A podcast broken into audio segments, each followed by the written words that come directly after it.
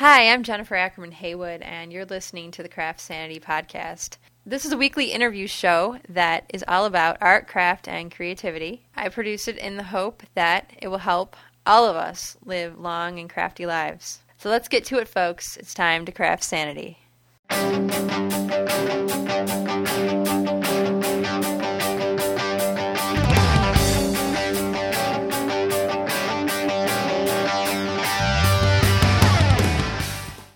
I once again kind of fell off the horse there. Our house has been a virtual sick bay for the last couple weeks. Somehow I was miraculously still able to run that 25K I've been training for. That went pretty well, but you'll hear more about that later. Today I want to focus your attention on my interview with Jennifer Stafford, the DomiKNITrix. Jennifer is a wonderful storyteller. The cool part about this is, you know, I wasn't really sure what to expect. I mean, someone calls himself the DomiKNITrix, and I get this book in the mail that has a faux leather cover. The, the book's called DomiKNITrix Whip Your Knitting into Shape. You know, it's so much fun. I did get some weird looks when I brought this to work and had it sitting on my desk. People who didn't, you know, just walking past, I think, got the totally wrong idea. Anyway, uh, I had the pleasure of talking with Jennifer, and the cool part about this interview is that we went off road. Jennifer's, as I mentioned, a great storyteller, and I just kind of let her go where she wanted to lead me. And you're not going to find out how she became the DomiKNITrix until, oh, I'd say about halfway through the interview. But that's fine because there's some really interesting stories that she tells before we even get to that point. Well, I'm going to let Jennifer tell her story, but I'll just give you a little overview here. Jennifer Stafford is 37. She lives in San Francisco. She has been sewing since she was a little kid and started knitting in 1979. She became the DomiKNITrix in 2004. Jennifer's kind of in the same boat as a lot of us who do these artsy, crafty things on the side in addition to our day jobs. Jennifer works at an internet media company. I've took long enough to get to this interview. So, Jennifer, thank you so much for hanging with me. I appreciate that and hope you all enjoy this. So, have you been in San Francisco your entire life? I grew up in the Bay Area, and I've been um, living in the city since '94, when uh, I returned from a couple of years traveling abroad, and uh, I had met the love of my life over there. Um, although, funnily enough, he's also from the Bay Area, Oh, that's funny. So you travel the world and to meet someone who lives right yeah. by you. Well, is that what that means? Because I wanted to ask you. Um, oh, yeah, and this is that's what it says in the dedication. Yeah, because I, I am a, a, a, detail person, so I hone in on like little little things like that. Um, but I think the dedications and um, you know the uh, prefaces to books are sometimes you know really key to um, yeah. getting a window, kind of a window into somebody's life a little bit. Yeah, so, and it's funny because when I had you know after that all went to press and everything, it was like, oh my god, my dedication is so long and wordy and you know and i'm and i'm reading everybody else's dedications and they're all like five words and i'm like yeah oh, but you oh, know what? This dedication i think rocks because it's more than just to my husband, to my brother, to my sister, to my mom and dad, you know, to yeah, my blah blah blah, yeah. and to my dog, and then you go on. Yeah. You know, I mean, this one is there's a little bit of a story there, so I hope we'll we'll kind of swing back to that. But remind me in case I forget that um, sure. that I want to talk about that. Um, so I thought the best place to start is at the beginning. How did you get started in this whole you know artsy, crafty business here? I mean, because I know you, it sounds like in your book you say that you've been sewing since you were very small and then you started knitting in 1979. But you can kind of tell me like your history as an you know artist and crafter. Well, the um, the women in my family have always had a history of you know making stuff for their family, more out of the need for you know practicality, the need to clothe the children and whatnot, the need to have a rug on the floor, and you know my. Uh, my grandmothers, both of them, were very crafty types. And my mom had always uh, done a lot of sewing, and I remember seeing, um, you know, in the 70s, she used to wear the most, you know, what I thought were the most beautiful dresses, you know, and of course, it, it was the 70s, so, you know, these look not unlike things we would find in Stitchy McYarn Pants' book. but uh, but I thought they were just the most gorgeous things, you know, and I always really admired her ability for putting together, you know, fabrics and unusual combinations and making things for herself and you know, and so I would kind of sit there and play along with little scraps and materials and and uh, try to put together things of my own. and so I think uh, if you have you had a chance to read the book? Yes, I have, and I I love so, it. So yeah. you probably read the little bit about um, where we talked about that first lesson where she, um, where I made my little, you know, t- little T-shirt for my teddy bear. And, yes. uh, you know, she stood by and watched me cut out the T-shirt without allowing any seam allowances. you know, uh, let me learn that lesson the hard way. Of course, the only reason I remember it now is because she's told me the story, but you know, but the lesson stuck, obviously. Right, right. but then we get into knitting, we don't need seam allowances so much, you know. But Yeah. uh, but for years, I just uh, so when I was about, I think it was probably al- also when I was around nine, my um, my mom acquired a sewing machine for me from. From a man who had just divorced his wife and was just trying to sell all of her belongings as quickly as possible before she figured out. So he was up. purging all this stuff. Yeah. So, so my mom got this, you know, this old, oh gosh, I don't know, thing must must must weigh 50 pounds, you know, and uh, the the case wouldn't even stay on it, you know, and I had, uh, you know, my mom was the absentee parent, so she was in L.A. and my dad is in the Bay Area, and so I'm down there on, a, you know, a holiday visit. And um, you know, she gives me this big sewing machine. I'm like, well, of course I have to bring it home with me. So here I am, you know, well, nine-year-old lugging this massive Singer sewing machine. You know how heavy those old ones are. Oh, yeah. You know, built like really solid, and uh, we had to put a belt on around the case to keep the, you know to keep it on so we could actually get it you know through the airport. Oh my goodness! So you were traveling alone with a with a fifty pound sewing machine. Yeah, well, with my little brother, Okay. who, was even you know less able to carry the so you guys are like dragging it by a belt. but luckily, that was in the, you know, I don't, I uh, don't know if it's still like this, but you know, uh, unaccompanied minors used to get a lot of attention. okay, so you had Um, people to hold your sewing machine. for Yeah, they would like hold your hand and they put us on the plane first and everything. So uh, the machine made it home without incident, and and then of course I needed fabric. So Of I just started kind of. What can I use? And uh, you know, my dad had recently like worn out some. You know, he had some sheets that he was chucking. I'm like, well, let me play around with that stuff. And so I had, uh, you know, so some of my first efforts really didn't involve working with patterns at all, but just kind of like cutting up fabric and putting it together and seeing how it, you know, seeing what would happen. so I ended up with these like really uh, funny. I remember a set of green satin sheets. Remember, it was the 70s, and, and there were some really hideous like uh, she- uh, curtains. You know, these sheer lace curtains. Oh, that, yes. You know, we're in the house we moved in, and he pulled them down because you know, single dad who wants the lacy curtains. you know? Right, that's not exactly the most manly type of decor. Yeah, yeah.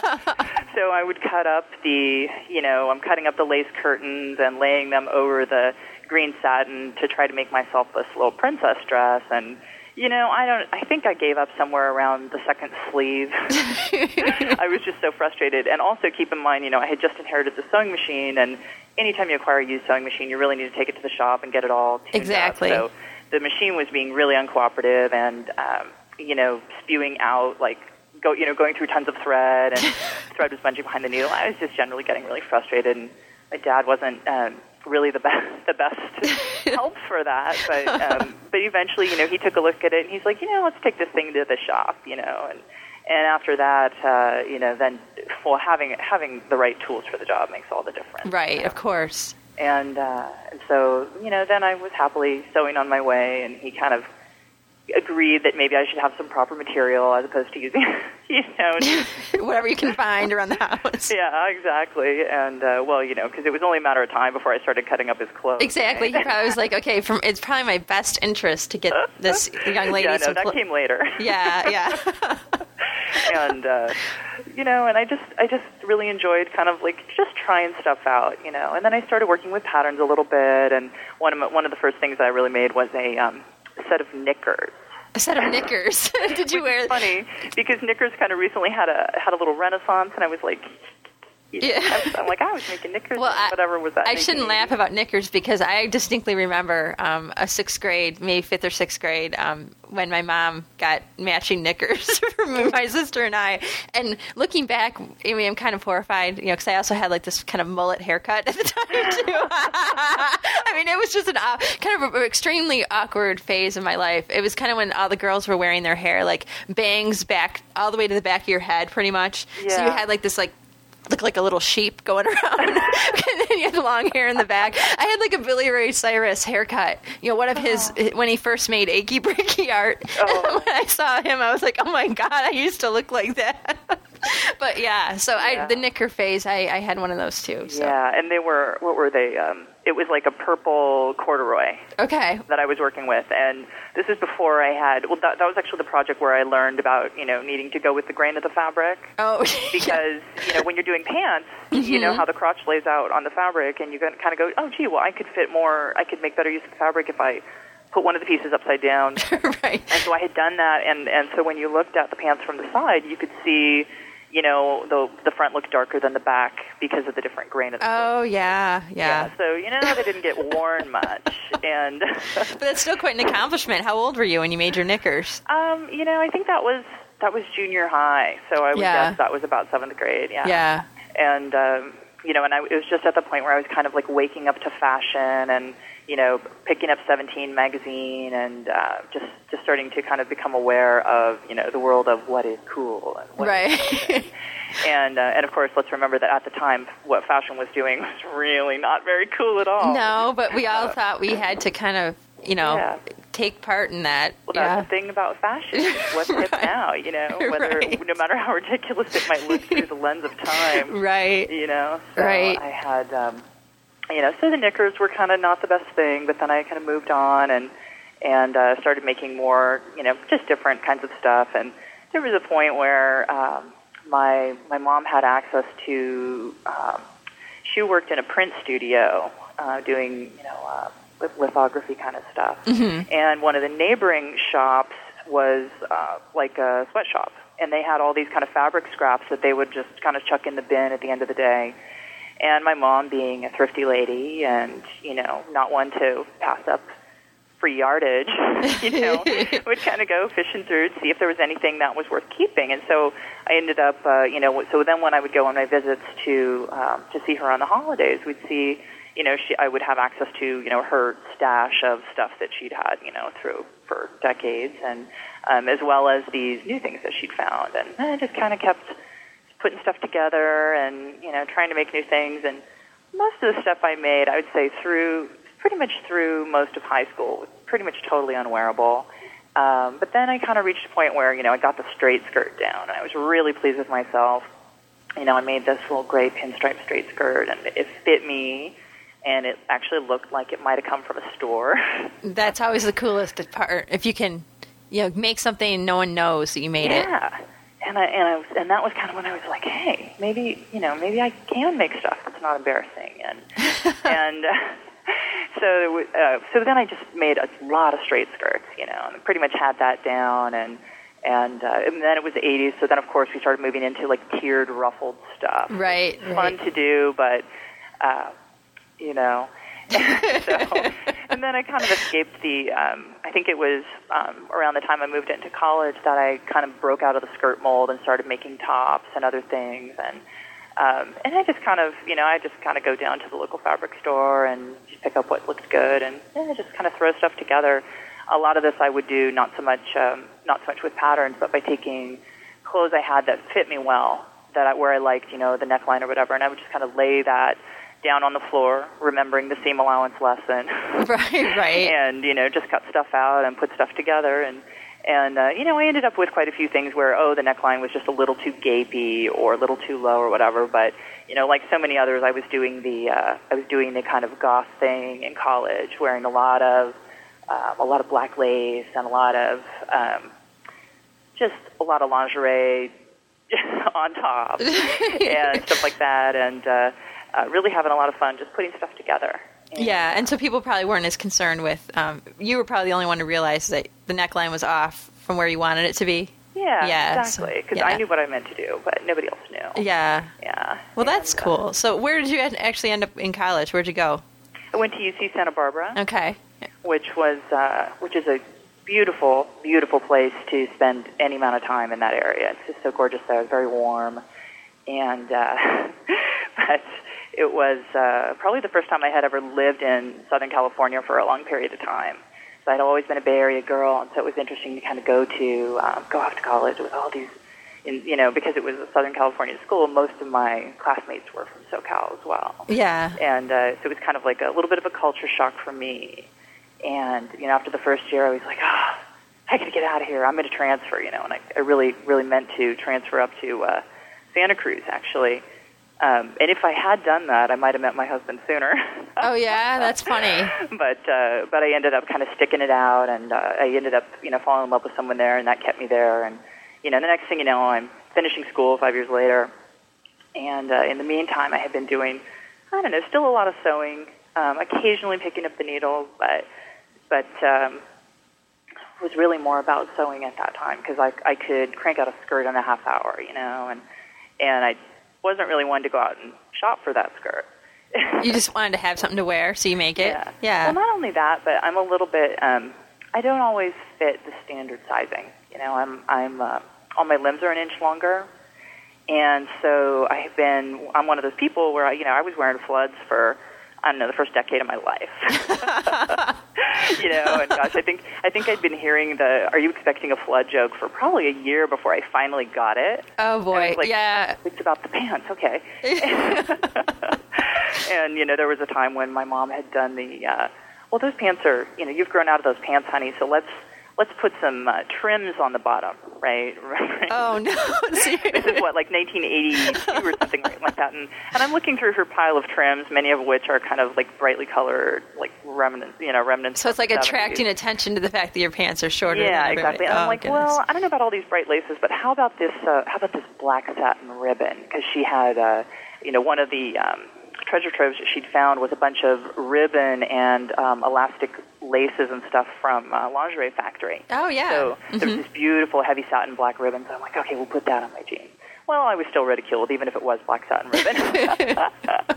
but uh, but this is kind of what got me in the habit of making my own stuff. Yeah. You know, uh, because I was. Um, I was just kind of like, well, if at least if I make my own stuff, I can make it long enough, and um, and that's kind of how I don't know. I guess one of the reasons I really was motivated to want to make my own stuff, and uh, did that for I don't know for many years. And in fact, for so long, I was making so many of my clothes that when um, when it came time to um, start establishing the sizing for my you know for my book and stuff, I my uh, the dressmaker I was working with on establishing the the fit pointed out to me that I wasn't normal. so like other people would buy the book, and if they're not as tall, they would be like, "Wow, oh, yeah, Ooh, this is a little a little long." But you know what? It turn the tables, right? let, Yeah, let other exactly. people experience it. yeah, so it was, uh, but it was good that she pointed that out to me, so I didn't just you know go establish the sizing purely based on you know my own body. right, but, right. Uh, you know, but I think that it was really that not being able to find, you know, not being able to find stuff that fit, and also just wanting something that was a little different. You know, because I was that, you know, my uh, my father really raised me with the notion that uh, yeah, he used to say, Jennifer, if you just accept now that you're weird and and that you're not like everybody else, you'll be much happier as you go through life. and uh, if he just felt like you know we were different, and uh, I, I guess I internalized that from such a young age that you know I always wanted my stuff to be a little different, you know, and I you kind of embrace that whole thing. yeah, yeah, and I didn't, uh, and I didn't want to look like every other kid, but at the same time, I also didn't want to look like all the other kids who weren't conforming. You know, right, right. Because it sounds like you know, I noticed that we all are kind of doing something different, but in the very same way. right. and uh, so I always really strove to kind of like do my own thing.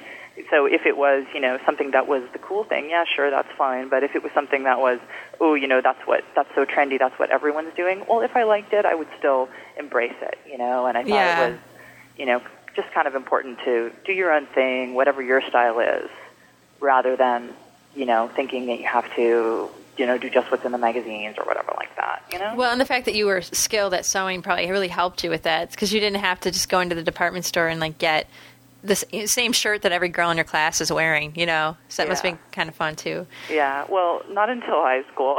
Yeah, well, oh yeah, because you said they were unwearable before that. Well, no, no. Well, that and I, I went to a Catholic uh, high school, oh, okay. So you can't. and Yeah, so I went from you know having complete control over you know wearing whatever the heck I wanted to school because I'd been to public school all through um, junior high, and then um, I started going to Catholic school, and oh now there's a uniform. so how did you get around that? Well, you know, it was uniform, Yeah. um, so I was pretty much uh, uh, compliant, as it were. The school had um, every month they had a free dress day, and so on the free dress day you could, you know, within certain parameters, you know, so like certain skimpy things weren't permitted, jeans weren't permitted, tennis shoes weren't permitted, but you know, within those parameters you could wear whatever you wanted, right? You know, so the skirt still had to be of a certain length and things like that. So what would you show up in on a free day in high school? Well, one of my one of the outfits that uh, okay, gosh, this was, this was senior year. One of the outfits that was actually photographed in in uh, in a yearbook on Free Dress Day. I just I laugh when I see it now. Uh, there were a pair of leggings that I had. You know, they were black, your standard black leggings. Okay, right? Yeah. Uh, now it's 1987, and I had. Um, I had accidentally splashed them with a bit of bleach in this one particular spot um, and it had left kind of a you know a brown mark where the uh, where the bleach had splashed. But this is like my favorite, best fitting pair of leggings. I'm like, well, I can't just let that be. So I decided to make it look intentional. So I took the you know uh, this was a you know a spray bottle of like Tilex or whatever that I had made the mistake with. Yeah. So then I just took the bottle and I just kind of like randomly spritzed all over the pants with the bleach. And Okay. then, you know, I let it sit for a little while and I, um, you know, and then I rinsed it out and everything. And so I basically had these kind of like spritz marks all over these pants. And then I had paired this with, so I was wearing these on the bottom, right?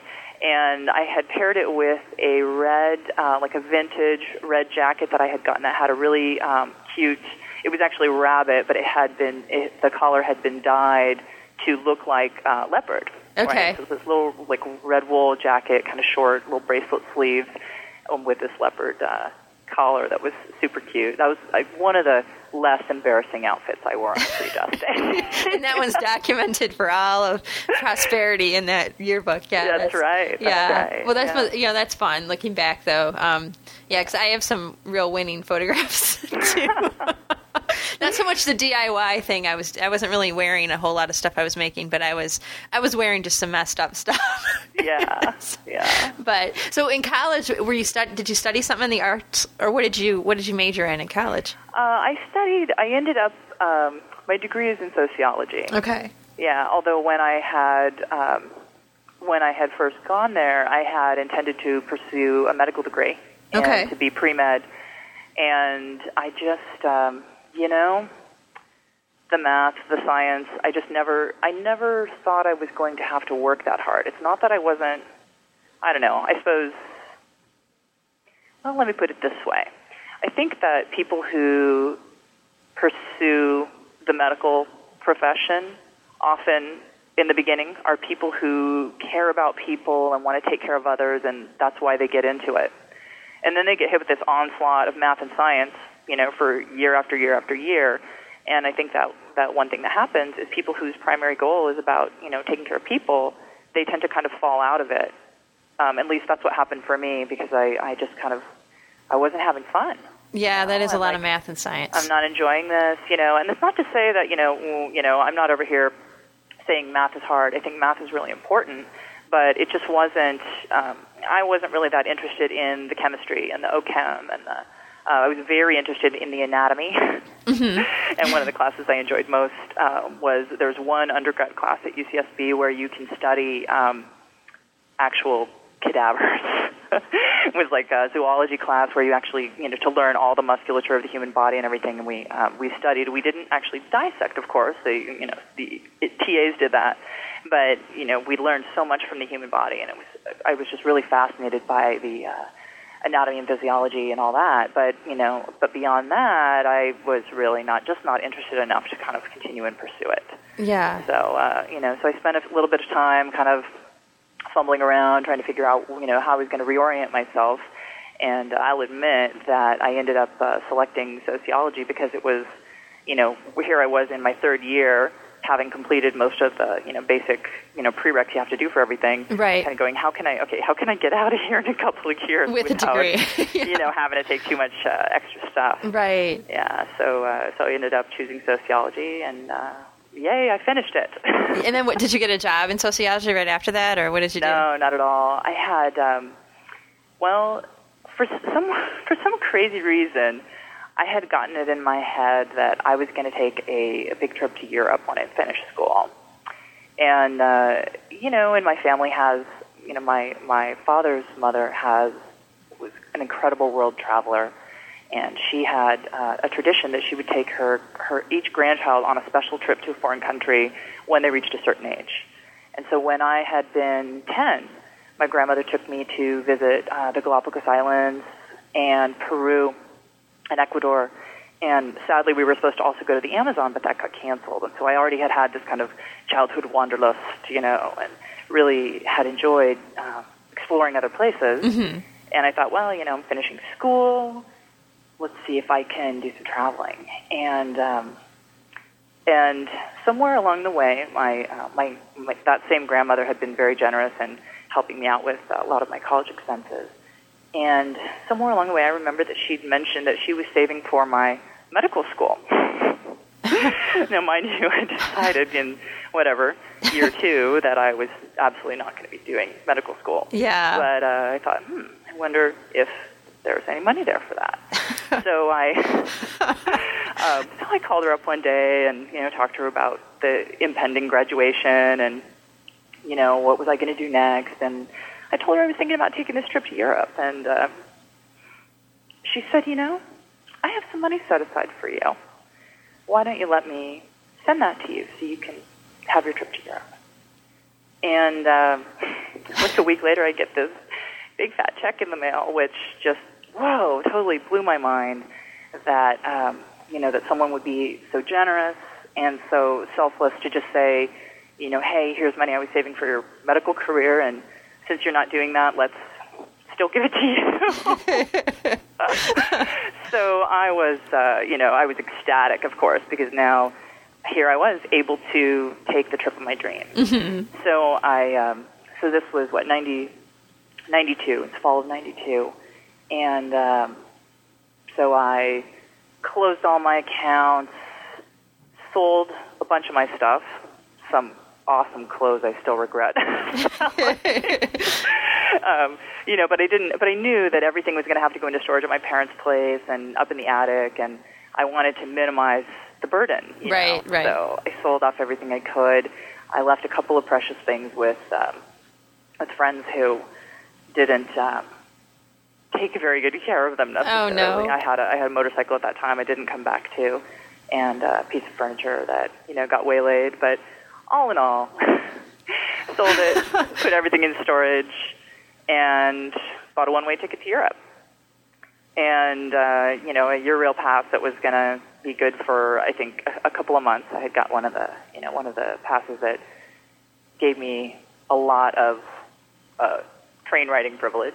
and uh, so from about the middle of September that year um, through February, I was just, you know, kind of traveling, just doing whatever I wanted. just me, all by myself. And uh, I just loved it. You know, I just loved being out there and meeting new people and having new experiences and seeing new places. And um, I had shortly before I uh, left college, I developed kind of a fascination with the Art Nouveau um, arts and decorative arts from the period around the turn of the century. And so I, ma- I had made up a little list. I went down to the arts library at school and made a list of all these beautiful things I wanted to see and what museums they were in. And uh, and so that was, you know, I didn't have very much unifying my trip. You know, I didn't really have a an itinerary. I kind of like, you know, went wherever I felt like going next, or if I met somebody cool and they were going to, you know, Brussels, I went to Brussels. And but you know, the, but the only thing I really had that was kind of tying the trip together at all is I had this list of museums I wanted to check out, so I could go and see, you know, the um, you know the posters of Alphonse Mucha and um, to see these beautiful um, uh, like decorative arts, like uh, furniture and parlors and things that um, are just so ornate and beautiful and curvy and flowing. I just love that style. And uh, so there were certain cities that I went to just because I knew there was a museum in that town that I want to see. And uh, so it was probably the closest thing to uh, you know unifying message of the trip was you know go and see this art, which of course um, naturally led me to Prague um, because Prague is a very um, there is a, a very rich legacy of uh, Art Nouveau that's still there. Um, you know, facades on buildings Mhm. and uh, murals inside of uh, salons and stuff like that, and just a lot of beautiful stuff. And it also happened that people from my university um, had gone the year before and established an English-speaking pa- paper in Prague. And so I thought that I would go there and get a job working for the paper. a naive thought, but you know, seemed like a good idea at the time, and uh, and it was what got me to Prague. You know. Yeah. Did you try to do that though? I mean, did you write anything for them or? Well, I pretty much went down. You know, it was actually probably the first week I was there. I, I, I took a train down to that office uh, of this paper and kind of went in there and you know said, "Hey, I know Joel Brand, and who was one of their big reporters, and you know, and, and I guess I had kind of thought that was just going to open a door for me, and they were going to be like, "Oh yeah, why don't you write us some stories?" Uh, which was just really, really naive because apparently, you know, this was. Uh, what that- what was it, 92, and it was apparently a pretty hot idea to go to Prague at that time for uh, for Americans, and uh, so I was probably the you know fifth or sixth person who'd walked through the door that month asking the same question, and they just kind of shooed me away. and uh, I was like, wow, what am I going to do now? And um, you know, so it's kind of funny. I, I eventually kind of found myself uh, relatively down and out in Prague. Yeah. But if you got to be broke somewhere, don't you want it to be someplace where you can eat your dinner for a buck? Yeah, hey, that helps. You know, I'm sure that helps. Yeah. You know, it makes the dollar go a little farther there. Yeah, yeah, it really does. And I had some, uh, and I had some, probably about a month where, um, where I literally was sponging off the Hare Krishnas. Oh wow. they had a, um, they had one of those restaurants where you know it was like a you know donation to eat, you know, and so I would just not make a donation, or I would make a very small donation. But since they opened at noon and they closed at six, you know, there was lunch, there was dinner, Yeah. and you know, and, and it was all vegetarian, but it was pretty good food, and and uh, you know that kind of kept me going for a while, and and then you know, meanwhile, my bank account is dwindling and dwindling, and um, I'm like, well, what am I going to do here? I can't really afford rent, and um, you know, but meanwhile, I'm going around to all of the kind of local um, coffee shop and bar and hootenanny scene, right? Because there's a huge American expat scene in Prague at this time. A lot of uh, painters and artists and writers, a ton of writers. And, you know, it was like, you know, like Paris in the '90s, right? Kind of Right, right. Where there were all these people thinking, "I'm going to make this expat lifestyle," and and um, there was some really uh, there was really fun poetry reading that used to happen every week. That was kind of the uh, the unifying social event for the American English speaking expat scene, and I'd been really enjoying going to those events. And uh, and uh, let's see, I ended up meeting someone there who says, "Oh, you know, you're looking for a job. I heard there's this restaurant opening up that's like being run by Americans, and um, it was called Red Hot and Blues, and it was a like a, kind of a Cajun influenced American style restaurant in Prague, right? Okay. If you've ever been to Prague, I've never been to Prague, but it sounds very exciting though. it's it's not a place to go for the food though. It's not a it's not a culinary wonder set. Okay, so no one's getting the you know the gourmet is not going to be publishing a bunch of recipes from Prague.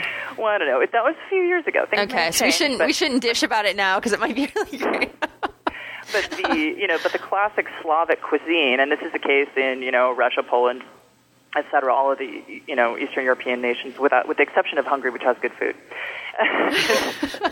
and but the food is very much uh, very much meat, potatoes, dumplings, gravy. Uh, vegetables optional, likely pickled. and so really not delicious food. So I was pretty much enjoying the vegetarian fare at the Hare Krishna restaurant, um, but very much excited to hear that an American style restaurant was opening up, and maybe there would be an opportunity for me here waiting tables because well, I didn't so much have the journalistic experience to get the job at the paper, but I had plenty of experience waiting tables on graveyard shift at you know Denny's and Carrows restaurants, right? So I was a pretty good rest, pretty good waitress, and I knew it. And uh, so I went down here. The place hadn't opened up yet, and I said, "So, um, would do you guys need any waitresses? How are you set for waitresses?"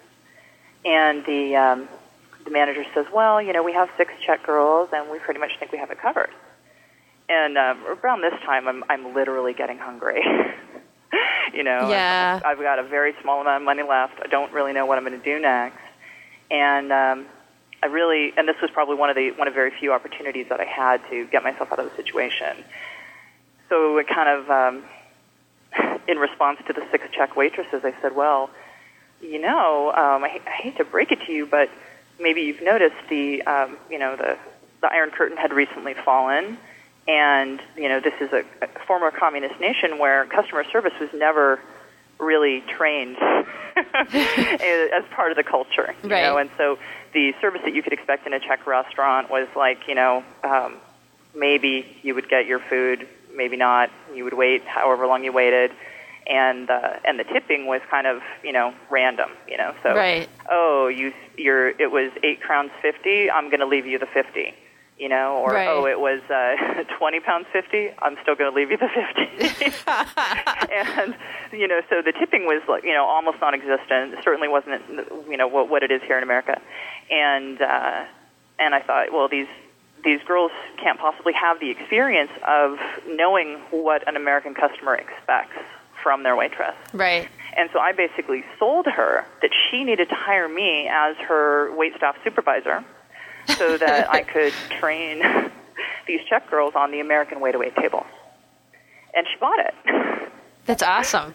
yeah, she bought it. And so I went from having, you know, just a few crowns in my pocket and um, suddenly uh, having quite a lot of money, you know. So from so from having like, you know, less less than a buck in my pocket to having you know, 30 bucks a day every day. And so I went from feeling like a pauper to just feeling absolutely rich, you know. And uh, so that was a very good experience. I worked through the summer, um, or excuse me, I should say, worked through the spring there, from when they opened the store to uh, to about well to about the time that my man rolled into town. so during that time, did you ever give any thought to leaving? Like when you're talking to this woman, if that wouldn't have panned out, would you have gone home? You think back to the states? Yeah, I think I think I probably would have had to. Uh, I probably would have continued. I would have continued beating down doors. Okay, because it seems like you wanted to stay. Yeah, I really. Well, I just really wanted to. I had it in my head that that something great was going to happen. And then No. if, I guess we'll, we'll get back to your man rolling into town. So what happened next? Are you waiting tables? How did this whole thing come down? So, um, well, I had been waiting tables, and I had, I had had some, let's just say, some kind of a social disaster had happened where some people I thought um, that I had really been enjoying hanging out with suddenly kind of turned on me. And, Oh, goodness. And, and and I felt suddenly like, gee, whoa! I felt like I was really a part of this community, and suddenly I really feel like the odd man out Yeah. and um, and I had been really down in the dumps for quite a while, and and this one girlfriend of mine, Laura, who I- you know I don't even know her last name to ever find her in the world again, but she was amazing. She you know she saw what what a pit I was in, and she's like, you know, girlfriend, you need to get out. You need to get out of town. And it was um, it was April 31st, which is um, in German it's called Walpurgisnacht. Uh, I forget what they call it in Czech, but it's basically um, like a it's like a holiday. It's like a pagan holiday kind of a thing. Okay. And um, it well depends who you ask. some call it consider it a pagan holiday, but you know the uh, some of the Christian religions adopted it and made it into a Christian holiday. Okay. And so. Um, and so there's this scene going on in Prague that we had read about in some of the uh, local papers, where uh, in the Czech countryside, reportedly, the um, the villagers burn witches and vampires in effigy. and we had read about this, and we were like, "Well, that sounds really cool. Let's go hitchhiking and see if we can find some of these bonfires." Right. So. Uh, so uh, and then you know I, I didn't I didn't know that her um, that her guy was going to tag along, but he joined us, which is good, probably for the safety of all. You know. That, yeah. that well, yeah. That us. like a bit of danger could be waiting. Yeah, waiting you. definitely, definitely. And you know, the first, you know, the first uh, semi that we hitched a ride in, you know, the the guy was feeling up her uh, knee. Oh, like, my let's get a ride goodness. somebody else. With, with And, you know, oh my but- gosh. But we had a we had a really fun time, you know, kind of hitchhiking around the Czech countryside that weekend, and you know, it was just what I needed uh, to kind of shake me loose from the pit I was in Right. and I had um, we we literally slept in you know on on one night we had climbed up onto this uh, the ruins of this castle called Devín, uh, which used to be on the uh, back of the 500 crown note before they uh, changed the money. And uh, beautiful, you know, literally castle walls falling down kind of a place. And we had camped there overnight, and you know, it was just it was awesome, sleeping under the stars, and and then we hitched still more the next day, and uh, you know, we ended up rolling into town after dark, and we didn't really know where we were, but there was a stone wall, and we scaled it, and found ourselves in this orchard. So we slept in the orchard, and we wake up in the morning, and then we realize we're on the grounds of yet another castle. and that's the thing about the Czech Republic is it's like you know every time you sneeze, there's another castle. You know, it's just it's gorgeous, gorgeous place, and uh, it just the countryside was so beautiful, and here we were hitching rides with strangers, and they thought we were the coolest thing, and felt like something out of a you know Kerouac novel, you know. And Yeah. I just, and I just kind of felt restored and uh, like whole again, and wow, okay, life is cool. And uh, so, you know, here we are, and we're like, oh, well, we better get back to uh, town for the poetry reading because, you know, poetry reading's coming up in a few hours. So we uh, hustled our butts back and managed to hitch into town um, with a very little amount of time left before the uh, reading. So we're like, oh, okay, we better just go straight to the reading. Never mind the, uh, you know, bathing and hygiene affair. and uh, and so we um, we end up um, like you know scuttling into the uh, poetry reading. It's already in session. Kind of sitting down on the floor with uh, with all the audience, listening to the reading, and you know feeling feeling pretty good about our little adventure we'd just had. And uh, I'm sitting there in the audience, and I see this guy, you know, I've never seen before, shows up at the, uh, you know, at the uh, opening, and uh, and then I see the MC who had become a friend of mine over the preceding months. Look, he looks up at this guy like this is his long lost brother, and uh, jumps up and goes to greet his friend. And I'm thinking, oh, cool, I know that guy. I have a connection. you know, so the uh, and then um, the poetry reading proceeds, and since you know Tony, the um, the MC, knew this gentleman who was Ethan, and uh, and knew that he was a writer, and he said, um, you know, I'd like to introduce my friend. And so Ethan got up and read a story. and uh, I'll never forget it. It was a story called Dumpster Dive. And who had who had found the Holy Grail in a dumpster. And it was brilliant. It was. it sounds awesome. it was a beautiful character study. You know, and I later learned that he'd actually, you know, gotten to know a man and based the character on this man he'd gotten to know. hmm And I was like, wow, okay, I really got to meet this guy. And uh, and then the um, the affair ends. We go down the street to have some uh, some beers. Uh, black beer in the Czech Republic is a very very good beer. And uh, you know, so we're having a you know having a toast there on the sidewalk, and I'm like, hey Tony, you going to introduce me to your friend, you know. And Ethan starts backing away from me, like literally stepping back from me. And he goes, ah. I don't know. Um, you know, I've I've just been in town for about a week, and I've been camping on the Petřín Hill, and I'm a little stinky. It's really not a good time for me to meet anybody. And you're like, well, I'm stinky too. and I take a step forward, and I go, well, um, I've been hitchhiking through the Czech countryside for the past three days, and I'm a little stinky myself. And he goes, oh yeah. and at that moment, it was like crazy. We literally each raised an arm on the street and smelled each other's arms.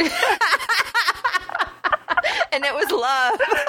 And uh, and he goes, he goes, all right, yeah, I don't smell any worse than you. And I go, see? And, uh, you know, and the rest, shall we say, is uh, history. Oh wow. Well, that's one hell of a story. That's awesome.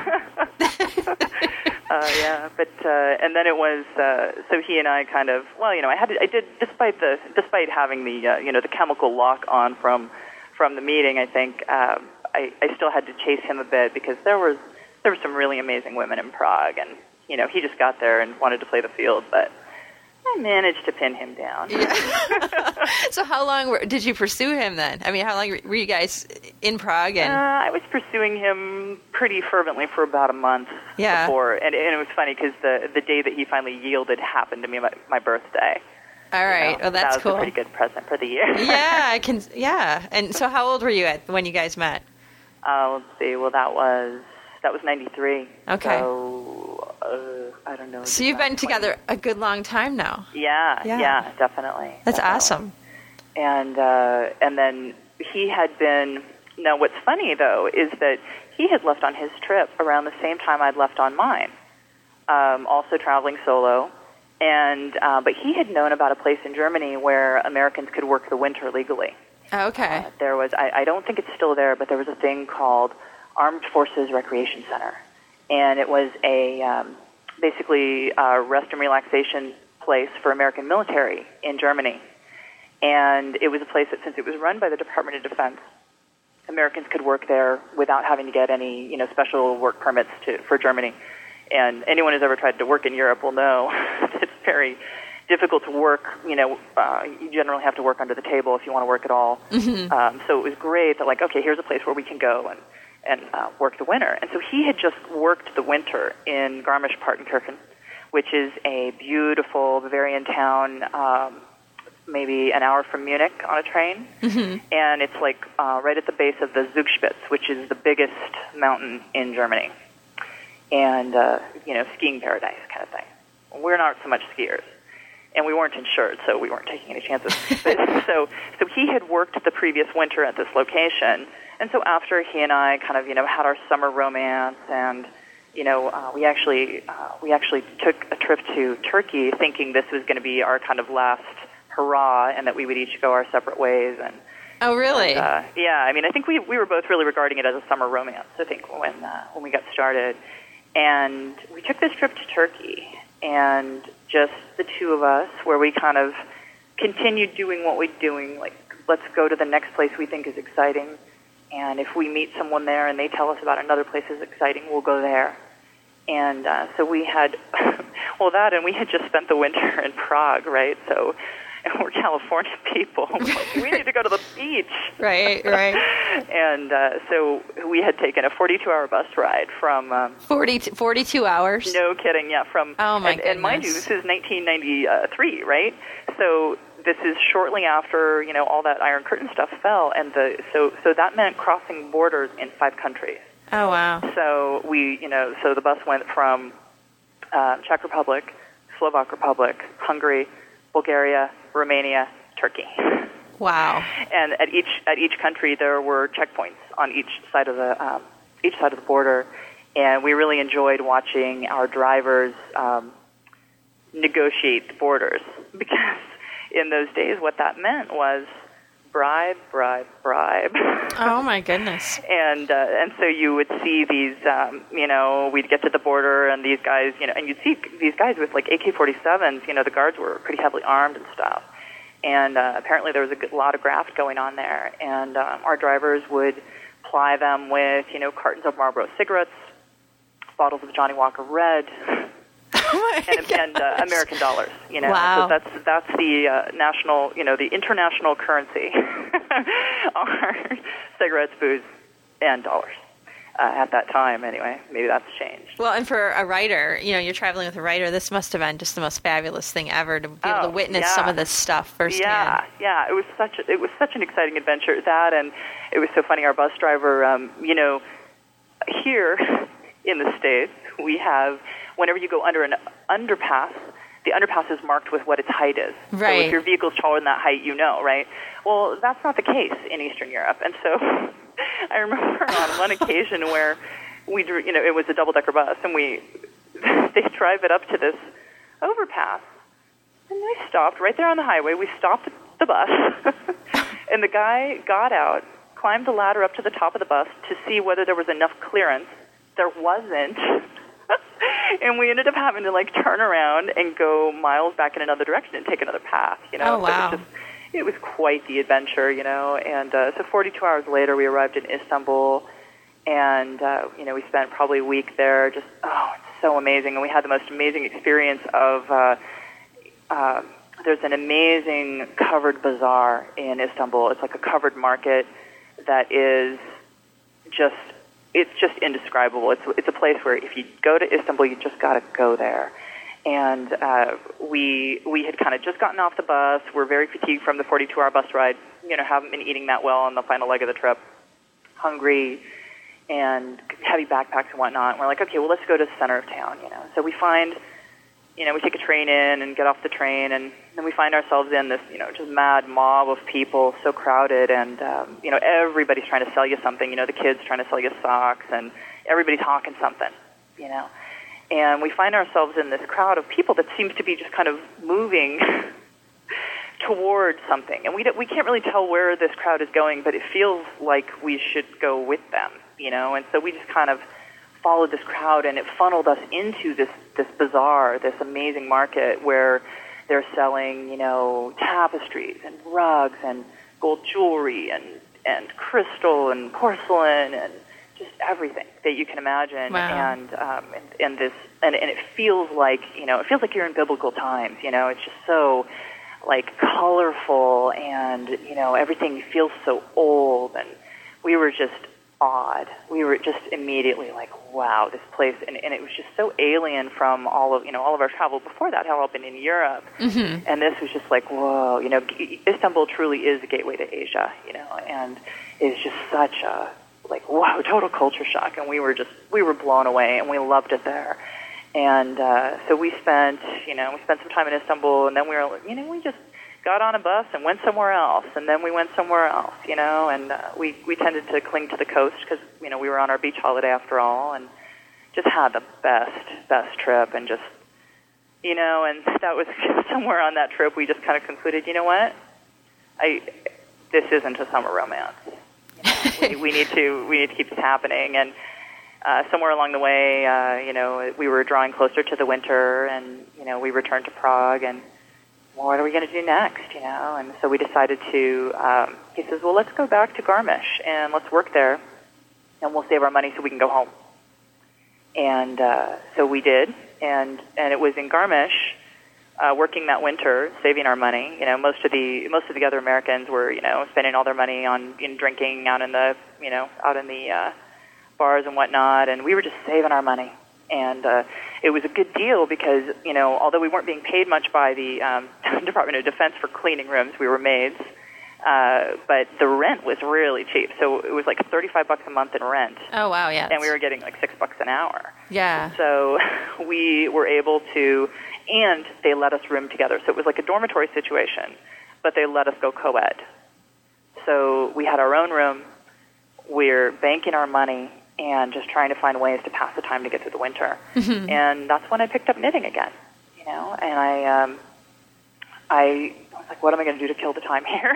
and uh, and it's cold outside, and we don't want to ski because we're not insured. We don't we don't want to hurt ourselves and I found a yarn shop and bought a pile of um, virgin, you know, Bavarian sheep wool, and uh, just started knitting with it. And and it was funny because when I started knitting again, I I just wanted to make something fabulous, and I just kind of started messing around and playing around with cables and just looking for inspiration. And I found this German fashion magazine that had this really cool, unusual cable knit in it and I'm going to knock this off, you know, and had this little, you know, two by two inch picture, and I'm just carefully cables on the sweater, trying to imitate them. With and, no pattern. Yeah, no, no. But I did a reasonably good job of getting the um, getting the basic look and feel of that sweater down, and uh, Wow. and it, it turned out really great. And I was like, oh, okay, well, I got to do some more of this, you know. And I bought more yarn, and you know, and, and I tell you, it got me through the winter in just the best way because I was, you know, uh, I was totally entertained, and I didn't feel the need to, you know, go out and spend a bunch of money on the local economy, which Mhm. is, you know, if you go start eating out in German restaurants and drinking in German bars, you will spend your money very fast. Mm-hmm. And so I just banked it. And uh, a year later, we decided, well, by this time we were getting homesick because we'd both been away from home for two years. And we said, let's go, you know, let's go home. And uh, so we packed up our stuff and um, and we used Air Hitch to uh, fly out of Amsterdam and uh, flew back to the Bay Area.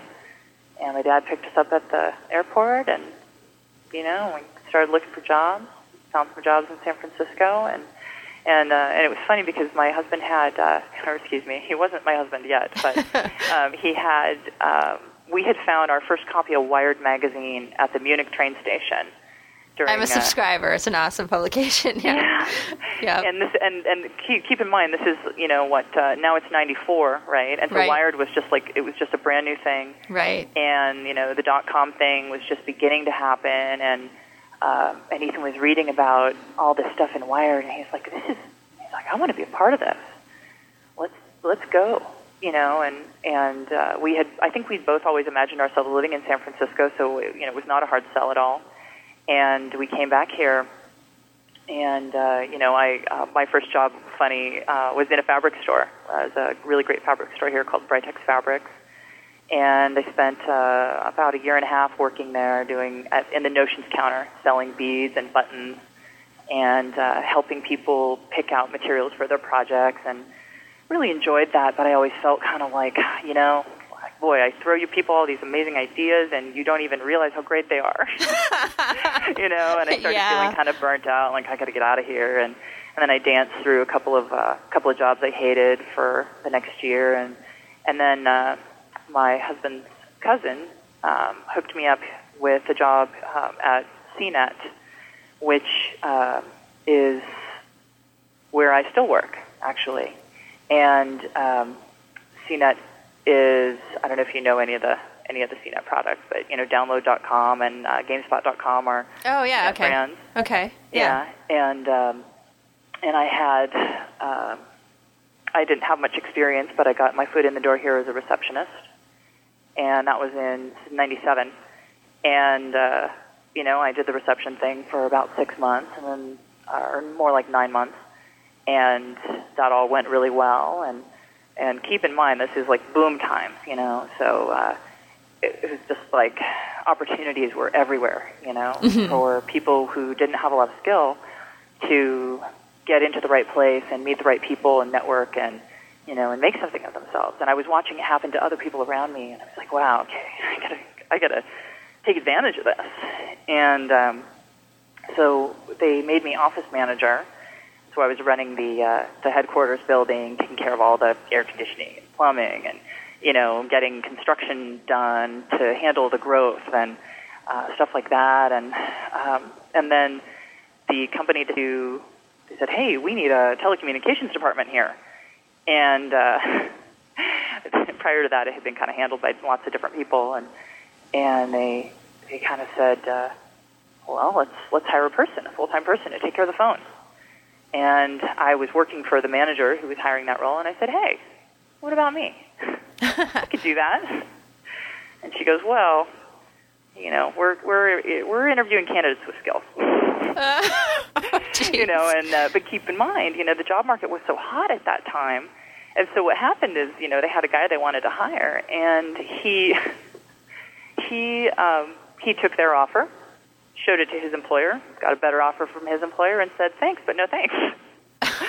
so my manager comes back to me and says, well, maybe maybe we will put you into this role, and uh, so I became well at that time the telecommunications manager and started learning how to program the PBX and run the phone system and take care of the voicemail and and how to manage the cellular phones and phone bills and you know did that all that for uh, several years all by myself. And then uh, or for a couple of years. And then as the company continued to grow I was like I really need help here so I got myself a great manager and uh, he has just been like just such a mentor and a guide to me. And uh, we developed the department into what's now a team of four. And uh, so I've been basically running the phone systems here for, I don't know, since 99 anyway. Wow. Yeah. So I got to live through, you know, Y2K and all that, which was a lot of fun. Yeah, everyone was And, uh, freaking out here in Grand Rapids too.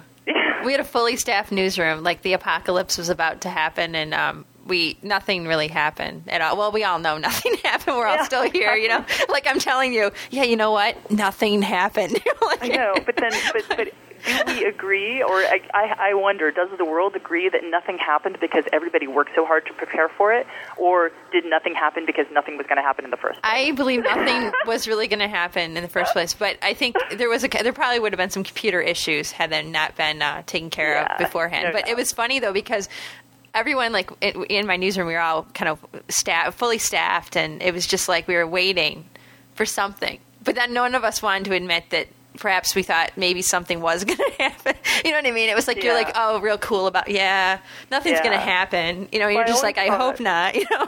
Yeah, I always thought it was so funny. Um, you remember that old uh, Prince song, uh, "Party Like It's 1999"? Oh, yeah. And I thought it was really funny that by the time 1990 came around, "Party Like It's 1999" meant something completely meant different. freak the hell out and stack your yeah. your your, your yeah, yeah, pantry. exactly. And it meant, and it meant, you know, you IT staff stay sober so you're ready to deal with right, because you can't party.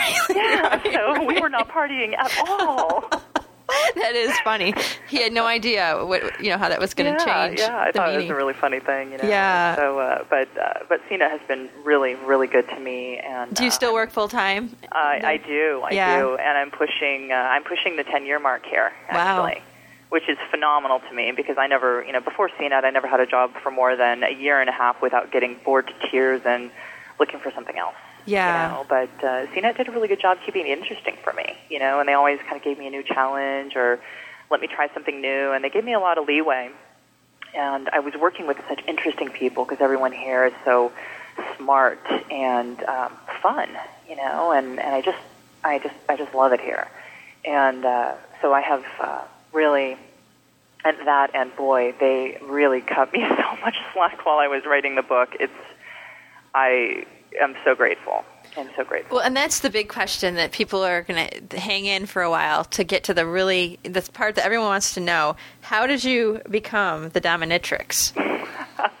Because you know y- uh, this whole conversation, you don't sound like the commanding sort at all. You know, you better be telling these lovely stories, you know, and not uh, talking about you know any bar fights or anything like that. so, so how did how did you get this name? It sounds like uh, Ethan had something to do with this.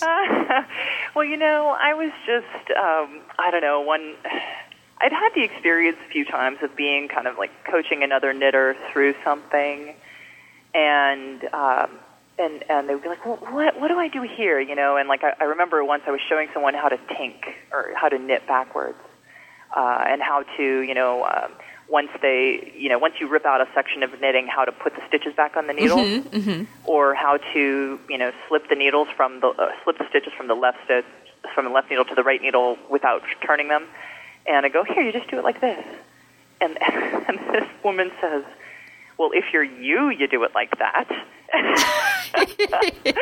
and and it just and it gave me pause, like what, like huh, what what, and and what I realized is that she was calling, she had just called my attention to the fact that that when I knit, I'm just incredibly powerful, and and I just feel so masterful and in control and strong and just just grounded to the core and like you know wow i'm really good at this.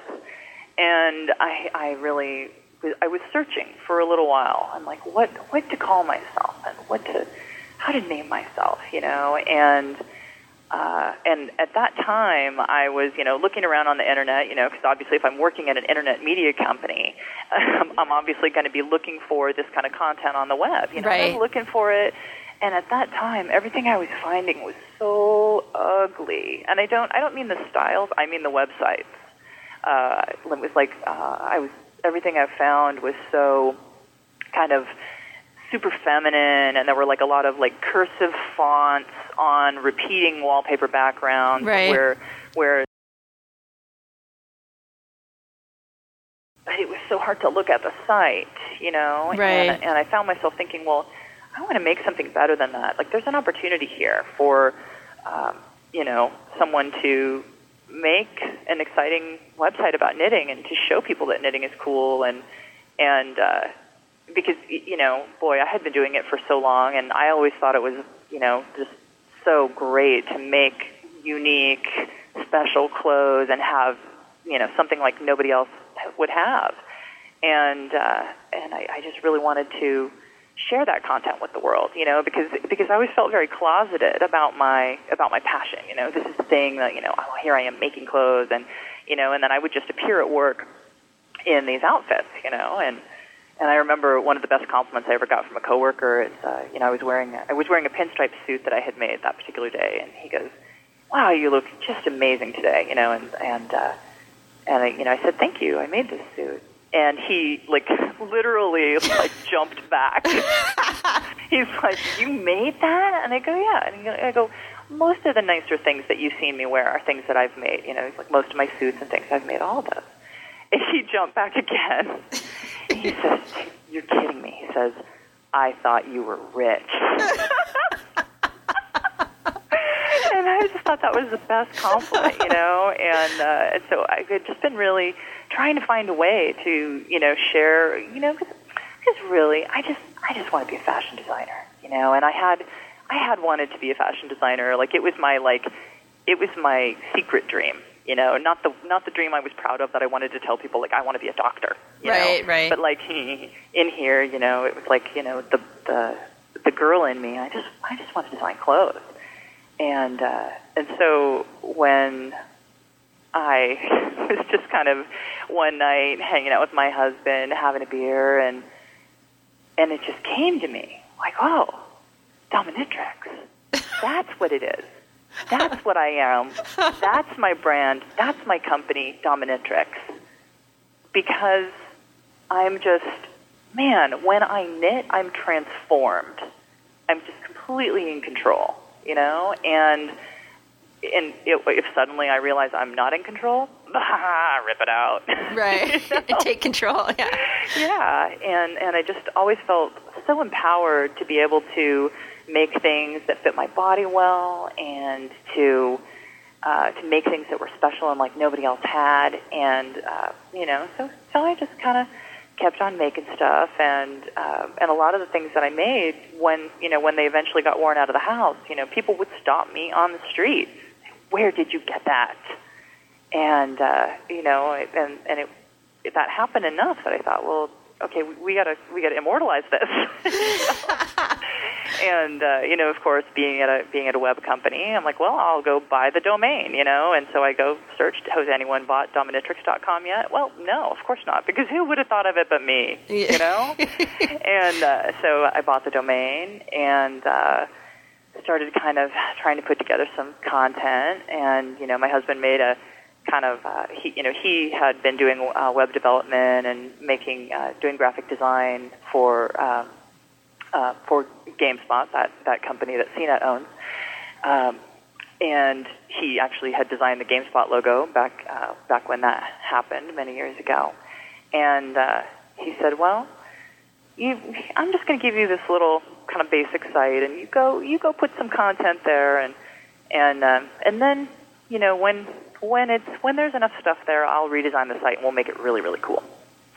And uh, so then, you know, here I am knitting and making, and at that time I was doing, um, working on the little, what, what turned out to be the Low Red Riding hoodie, mm-hmm. and, um, and the City Coat I was just making at that time, and the Elfin Goth I was making at that time, and, and, uh, so we would have these days where, um, you know, where we're trying to create content for the site, and, uh, I remember one day we, we got out of bed and it was a super foggy day in San Francisco, uh, like just completely socked in. Like we got a lot of those here, you know.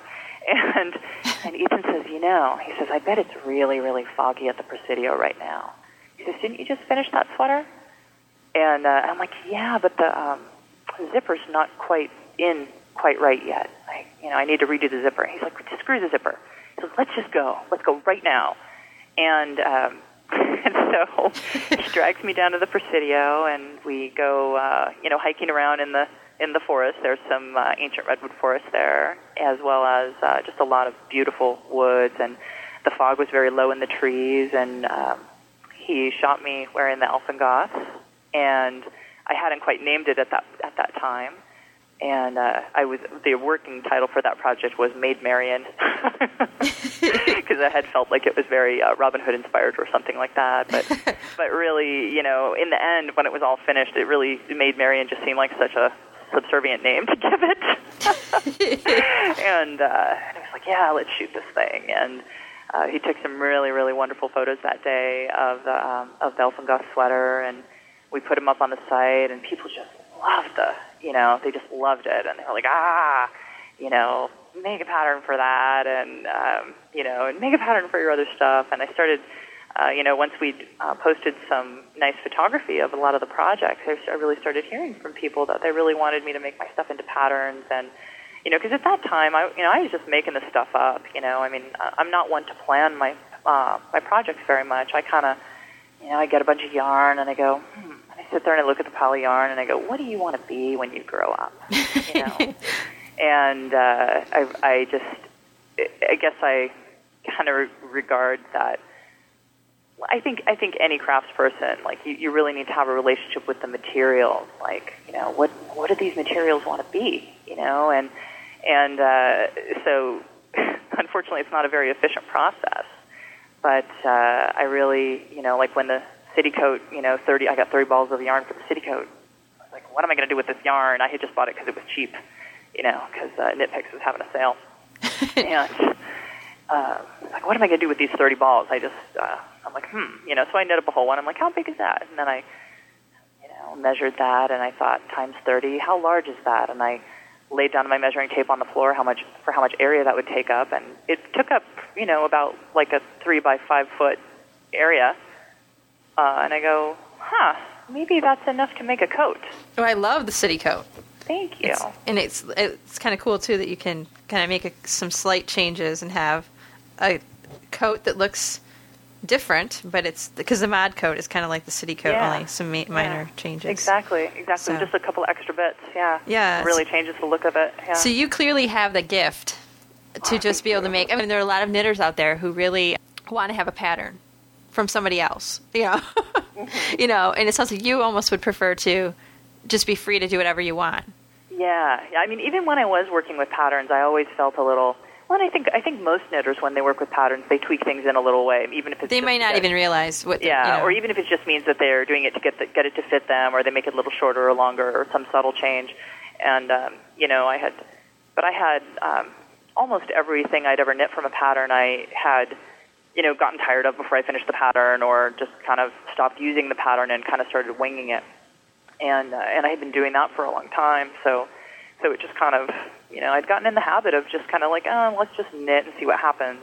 And I feel very uh, very much like the the best pieces just grow on the needles. They're like these creatures, you know, that they just kind of take shape and um, you know, and kind of I'll just be knitting and oh, this is really cool. What am I going to do next? You know, and then I might have to set it aside for a week or a month or a few months, you know, and kind of just let it sit there. And, you know, and eventually it would tell me, oh, now you need to do this now, you know, and, and I, it just, uh, I've always felt really like the materials know what they want to be. Right. I just don't always hear them clearly, you know. so um, it's definitely uh, but I just I just love developing the designs, you know, and I love just trying stuff out and trying new things. And um, you know, like uh, like the Elfin Goth sweater evolved from just a simple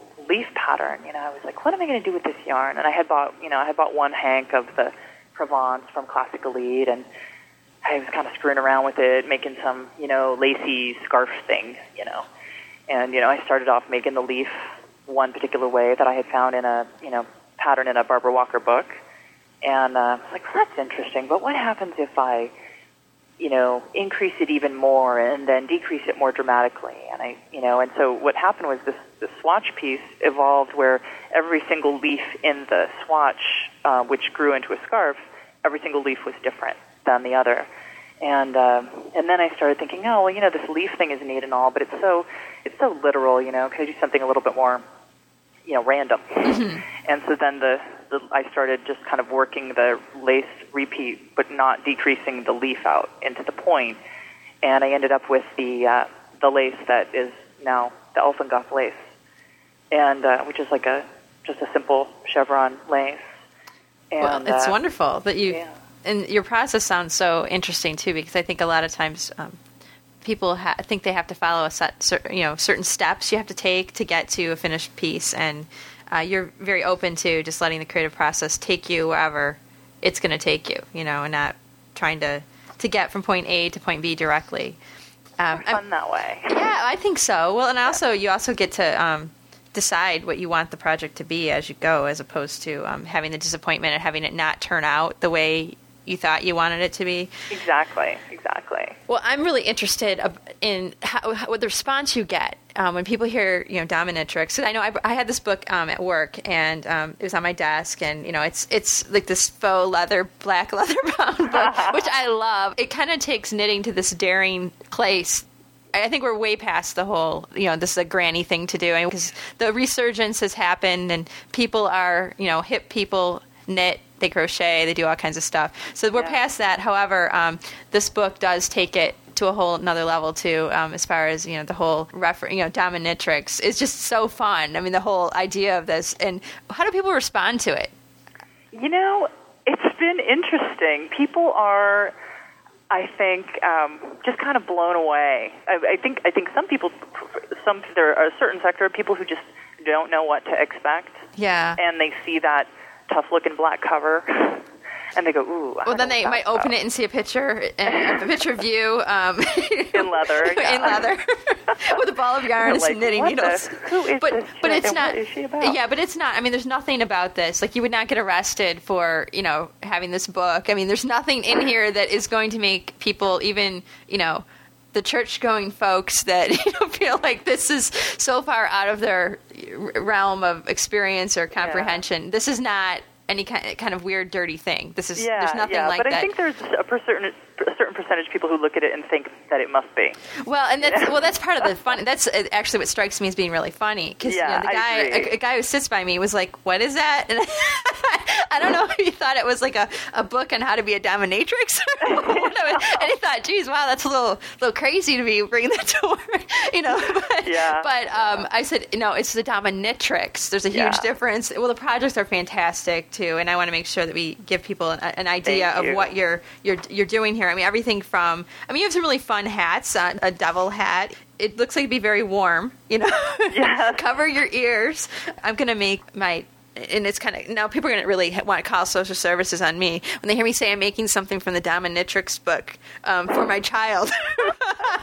but my daughter Abby is about two and a half, and I thought for Christmas, I'd like to make her some of these necklaces that you have Oh, in here, the string of pearls, because she's really too small for jewelry. Because I mean, she wants to pull at beaded jewelry. And, Right, right, right, And and this is something, yeah, and this is something that she could put on, and it's not going to hurt her. But then You're for a grown woman, you know, this is also, I think, really looks really cool. You know, You're right, and so, that is a fun little project. too. yeah, It so is- I'm going to be. That's actually the first thing that I'm going to be making out of this book. Of course, I want to make the Mohawk um, hat for my brother-in-law.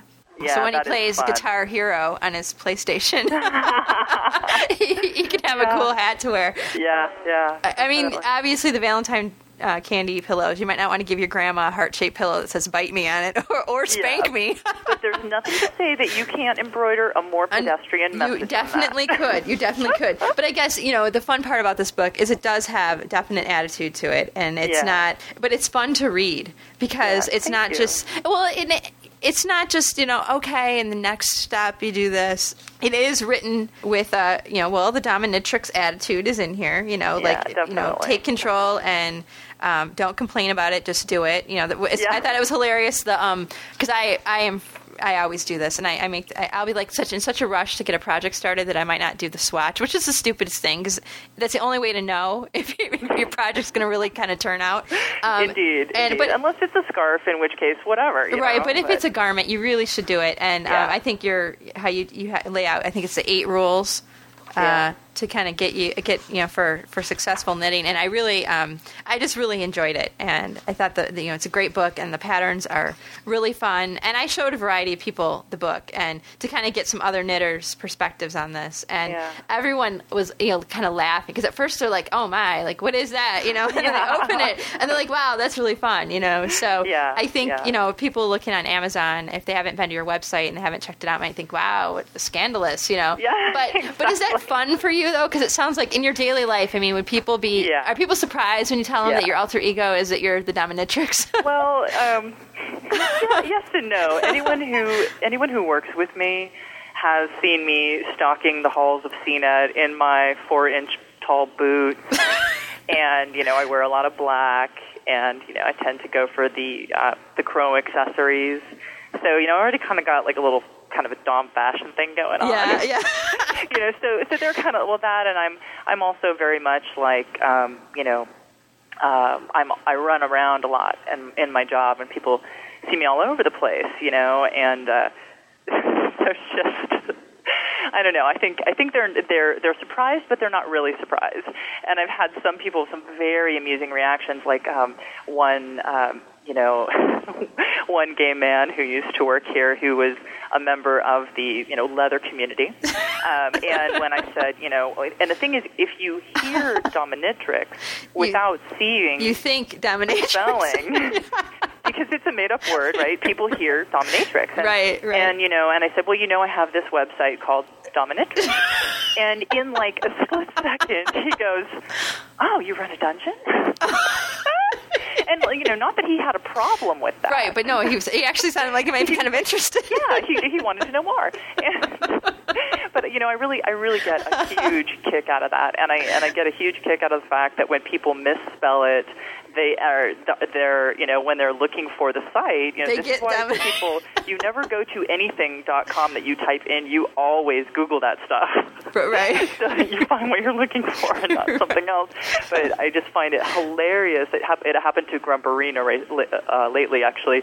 Uh, i had emailed her and she goes to check my site and just types in you know and she's like oh oops and I just think that is, I just think it's the funniest thing when that happens because, you know, I really, I guess I really enjoy messing around with people's expectations and, you know, like, I, I guess I feel like, well, you know, in the past five years, haven't we heard about a hundred times not your mama's knitting, not yeah, your grandma's knitting. Yeah. And I'm like, I so want to just blow the doors off that phrase. I think you've done that. but the thing is, if you look at this book, there is stuff in here that your mom would like. Well, that's the thing that's so like. funny about it is, yeah. you know, if you might not want to say um, on the heart shaped pillow, spank me, but anything else, you know, totally appropriate. And they're cute. I mean, this stuff yeah. is cute. And yeah, the sweaters are great. Um, the patterns, I mean, yeah. there's nothing in here that if you knitted it and gave it to somebody, they'd be like, "Oh wow, this is really inappropriate." Yeah, I mean, there's nothing yeah. like that. Not to disappoint the folks who were hoping for. Maybe your next book could be like something you know you could take it up a notch here. But um, but yeah, you're. I mean, no, I this is that's the funny part about it is I think people have this expectation because when I I remember when I oh, I got the um, got my copy from the publisher and I I open, I pulled it out of the, you know, because I never know what's gonna. I just pulled the book out, and I was like, "Oh, this is awesome!" I was laughing right away because I, you know, I'm paging through, and I just thought this is really fun. So yeah. I think that, um, you know, it's great, and, it, and I guess you have to just, uh, you're just disappointing some folks who thought it was the whack, wackos on the internet yeah, who are looking yeah. for a dominatrix and misspell it and end up with a DomiKNITrix. Exactly, or maybe they were expecting knitted sex toys, or you know, I mean, and I, I do lingerie is something I would really like to do more of. Uh, but for getting this book out and the amount of time that I had, I really had to focus on projects that I'd already executed well. Right, right. You know, but but I'm definitely looking forward to doing more uh, lingerie and lingerie influenced things in the future. But it's a good thing I didn't write that book because other people recently did. well, you know, like I said earlier, I just want to be a fashion designer. Right, right. and uh, and so a lot of how we presented the book had to do with the influence of fashion. I really wanted to show it like almost like a line, you know, like look, here's the you know here's the halter, here's the pullover, you know, mm-hmm. here's the sweetheart pullover, here's the coat, you know, here's the the bride, and you'll notice that the elfin bride is at the the finale of the book, which is a nod to you know the couture runway. Because mm-hmm. you know all the big couturiers always close their show with bridal, you know, and I thought I, I want to do that too because that's really what I'm doing here is I'm presenting my first line. It just happens to be knitted, and I happen to be sharing the instructions with you so you can make that stuff too, you know. And uh, I think it's I think it's kind of an exciting thing that's happening right now.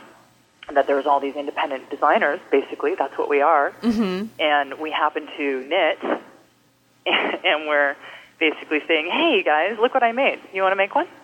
And we're putting our stuff out there, and um, you know, it was putting my stuff out there on the web that got me the book deal. Well, and how and how wonderful for you to achieve your secret dream. Exactly. That's awesome. I think that's fantastic. And Yeah, how does it feel to get to that point? Well, I gotta say, it's a lot better to be standing here than where I was in the middle of making the book. You know, it's just Oh, I'm sure it was probably it was quite a tremendous amount of work, and and I would to anyone who's even thinking about writing a book, I would I would tell them absolutely not to undertake it lightly. And but it is is so exciting to start seeing the book in people's hands and to see people getting excited about the projects. I did my first signing last weekend, and uh, Now, do you dress up in your uh, your leather when you go, or uh, well, you know, what do I would- people expect when you show up? I mean, It's you know it's interesting because you know I think I would probably prefer to, but I worry that I'll scare people off if I do that. okay, so you just You dress know. in your normal attire. Yeah. Okay. So well, um, so I did do an event when I was at Book Expo America where I totally dressed up to the nines. Actually, I wore the same outfit that you see in the book, right? So, you know, the leather corset, the leather gauntlets on my um, on my arms, and uh, the very cute uh, outfit that my style team picked up for me, and really just really really enjoyed it because I, you know. You have no that now that is a powerful feeling. Yeah, I can imagine. Yeah. put on that outfit and you know and I actually it was a, a warm day in May in Washington DC and here I am you know walking from my hotel across a large plaza to get to the convention space and then there I am you know and in my in my 4 inch boots that makes me you know six two or taller right and you know and with the red hair a flying and you know the, the leather and it's just like people turn heads, and that is that is a powerful feeling right there. yeah. And uh, and you know, and boy, I would do it every day if I could get away with it. but I guess I feel like, well, but my core audience is knitters, right? Right. And uh, you know, so I guess I'd be interested to hear from people about about what you know how they feel about that. You know, because I would love to. I'd love to dress the part everywhere I go. But I, um, but I guess I kind of worry that that's a little intimidating. It makes me a little less approachable because now I look very aggressive and strong and like I'm going to hurt them. Well, you know, I, I think it's going to be interesting because I think after people hear this show, especially you know, to get a chance to hear this much from you, because when you go to a signing, you can't tell everyone your story that comes up to the table, you know. Yeah, of course and not. I think this is going to help people, you know, kind of get a, a feel for who you are and that in your daily life every day you're not telling people barking orders and telling whipping them into shape, you know. but but Yeah. you know, it's it's I think it's a it's a great book. It's a fun book because there's a lot of books, a lot of knitting books out there, and I think it's challenging to try to set yourself apart. You know, when you're an author and you're trying and a knitter and a, uh, a fashion designer, and you really have done that. And um, one of the other things I like really like about your book is um, well, I like the whole book. This is definitely on my a recommended to buy list for sure. I like the beginning of the book where you have all those great photo illustrations that really take the mystery out of a lot of the techniques you use in your patterns. And Yeah. that makes it so much easier because even if you're experienced at reading patterns, there might be some stitch or some technique that you need to use that you have never used before. And instead of skipping over the pattern being like, oh, I don't know how to do that, I'll ask next time I'm in the yarn shop or, you Yeah, know, you can yeah. just, you know, follow the photos and figure it out. So, Yeah, um, well, I, I did so much of my, my own knitting learning came so much from books that I really I really wanted to create one that shared how to do the hard stuff. Yeah. You know, because cause, I mean, sure, anyone can knit and purl, and you can find that in the back of any knitting magazine. But you know, boy, how do I graft garter stitch? Right. Right. How do I graft ribbing? And those are things that I had looked for, couldn't find, and had to figure out on my own. You know, so it's kind of like, boy, I did the work. Why not share this? So you're essentially self-taught then with your knitting. Yeah, yeah, in a lot of ways. In a lot of ways. I mean, I think um, I found a lot of I found a lot of information on the internet. Um, I think like everybody has, but um, but a lot of things I had just kind of like just hardcore trial and error. Just ah, this isn't working. You know, what am I going to do? How am I going to work this out? And uh, that, and I get bored. I'm I'm easily bored. You know, and so just sitting there knitting the random square isn't really very entertaining for me. So I want to do something a little harder. You know, and like, hmm, so maybe if I make this thing on the diagonal, maybe that'll be a little more interesting, you know? Well, I was really impressed. I mean, you you close your book with, with the Elfin Bride uh, sweater. That's really pretty fantastic. And that's something that, are you going to have that on your website at some point then? That yeah, yeah, yeah, I am working on that as, well, not as we speak, literally, but um, I am spending every spare moment that I can trying to finish the edit on that pattern because it's, well, it's some small heartbreak for me that it's not there, that I'm not finished with it yet because it means that um, a lot of the initial fan mail that I've gotten is tinged with disappointment of people who they're like, "Hey, I love your book, but where's this pattern? We really want it." And and I'm and I'm just really holding the line that you know it's just too precious of a design to rush it.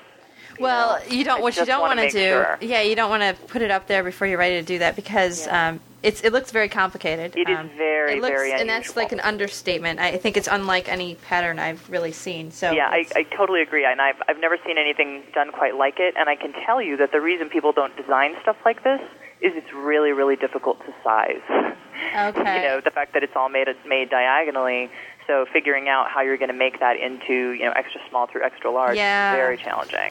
Well, yeah. I think it's going to be worth the wait. Yeah, when, yeah, no, uh, I agree, and I'm there. I'm at the point now. I'm at the point now where I'm in the final, I'd say 85 or 90 percent of the one that I'm knitting myself, um, and it is just so exciting to watch this piece come together, because as you're constructing it. Um, it, you know, first it starts off as these long sleeves with the, you know, with the flares on the end, and then as you begin knitting the center, back, and tail, it evolves into the shape of an airplane. And as you look at this thing, you're like, this woman is crazy. What is she thinking? and then as you bring, you know, as you knit around the sides to the front, it all starts to just kind of come together into the most amazing shape. And the diagonal knitting is so flattering because it just sort of falls on the body in a certain way that is so um, graceful and alluring. And I just, I just love this design, I have to say. And I really wanted to, you know, I wanted to make sure that, you know, I write the best possible pattern because it is so challenging and unusual that if the pattern's badly written, boy, you're just going to hate me, you know. Yeah, we Um, don't, yeah, you don't want to have you don't want to lead people down the path of frustration. So it sounds yeah, like you know. yeah, absolutely, and and it's such an exciting project to watch come together that that I just really I want people to have that same joy that I have when this project comes together. I want them to feel that too, as opposed to you know tearing their hair out or writing me nastygrams or whatever. So, yeah, we don't so want any um, nasty grams. Yeah. yeah. Well, and I really, I really also want to be able to stay in touch with the people who are knitting the sweater. So I'm asking that people register with me on the site, and um, and so you know we'll be creating a way of doing site, you know, download from the site for people who can, oh, you know, well, like what's the first word on page 99 or whatever. Uh, you know, we'll create a little security feature um, so that people can access it, and I want to have. You know, forums there where people can talk about their experience. Maybe of, post you know, photos of of their- knitting it and as people, you know, because it will evolve, because this piece is the most organic, evolved piece of knitting that I've ever made. And each time I knit it, I mean, what the hard thing about developing the pattern is I have to make myself knit it exactly the same way every time. Yeah, and that's that's n- different than what you're used to, too. Yeah, yeah, Well, that and this piece is so, you know, there are so many live stitches as you're going through the pattern that it just really it feels alive. You know, it's uh, it's very there's very few sections where you actually bind something off. You know, it's almost always you know pick up and knit a little more here, and then you know decrease those stitches together to create a seam, and it's just um, it is just not like anything else. And uh, and I just really want to make it just the best the best possible experience for everybody who wants to knit it. Well, I've really enjoyed our talk today. I don't know if there's anything that I didn't ask you that you want people to know about your book. You know, we covered a lot of ground, but is there yeah, anything well, I left think, out? You know, the the thing, the reason I really, the reason I wrote the book is that I really just wanted to to share with knitters the, all the little tips and tricks that I've learned that that really help me churn out really amazing results. You know, of a fitted sweater, uh, or something that that just you know that makes people say, "Where'd you get that?" Instead of, "Did you make that?" you know, and Right. I mean, there's there's no better way to insult me than to ask me if I made that. If you're asking that question, It looks- what's wrong with it? You Yeah. know? and uh, so I so I really just you know wanted to wanted to enable other people to have the same kind of joy and satisfaction that I get when I when I finish these things and I'm like, look what I did, you know. And I have been for for years like you know bringing in my finished objects to the office and going, look what I made, you know. And people who don't knit look at it and they go, oh, that's cool, you know, and and uh, not not really understanding technically what it took.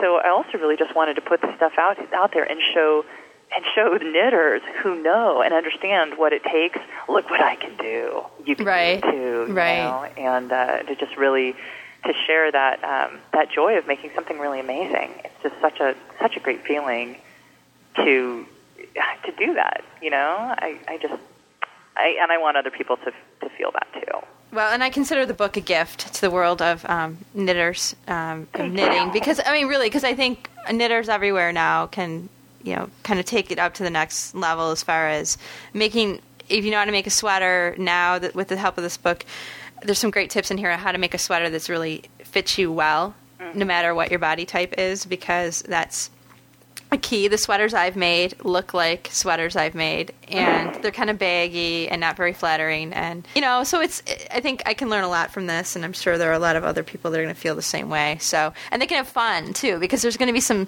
you know, some lines in here that you will. I mean, just I laughed out loud a couple times just reading some of this stuff because it's really. I love the kind of the whole you know tongue in cheek approach you've taken to to this. You know, so um, if people don't take it too seriously.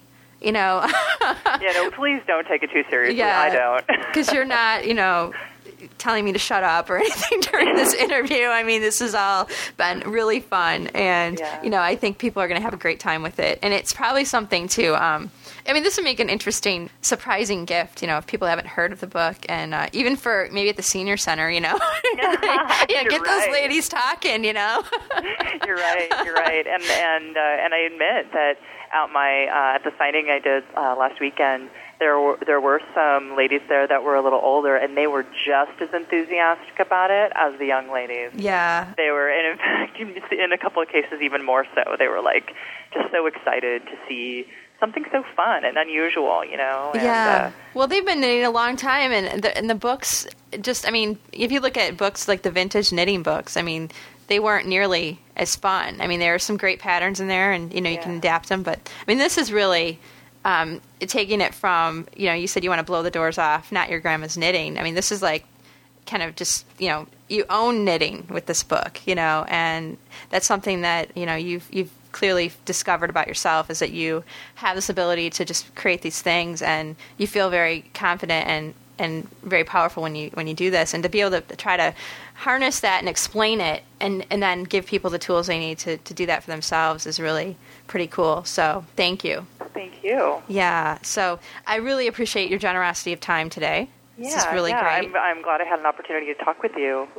I've been been enjoying what you're doing on uh, the podcast as well. well thank you. What you're doing is a is a great service to the crafting community that you're kind of taking these people and making them human you know and showing us the human side or showing us or maybe showing us a little you know insider insight into the industry or whatever it may be you know i think that's really that's really helpful service that you're providing Thank you so much. I, I feel so privileged to get a chance to talk to all these cool people who are doing just fantastic things. So, yeah, if I could turn this into a job, man, I couldn't. I I'd feel like I'd gone. You know, I'd, I'm in some kind of um, euphoric state all the time, basically. Yeah, yeah, and, I think, and I think that's the thing about what we're what we're each doing. It's like, you know, yeah, I got a job and it's cool, and but you know, there's this thing I want to do. Yeah. You know, and and and the more the more I do that thing, the more clarity I get about that thing. Right. You know, and uh, and and it's just it's so it's so fulfilling to be able to do what you want to do instead of what someone else wants to make you do. Exactly. It's So- about control. We all want to control our lives. you know? Indeed, indeed. well, thank you so much, Jennifer. Oh, Yeah, it was great talking to you. we'll be in touch then. Okay. You have a great Okay, day. Talk to you later. Bye. Bye. Thanks to Jennifer for being such a wonderful guest.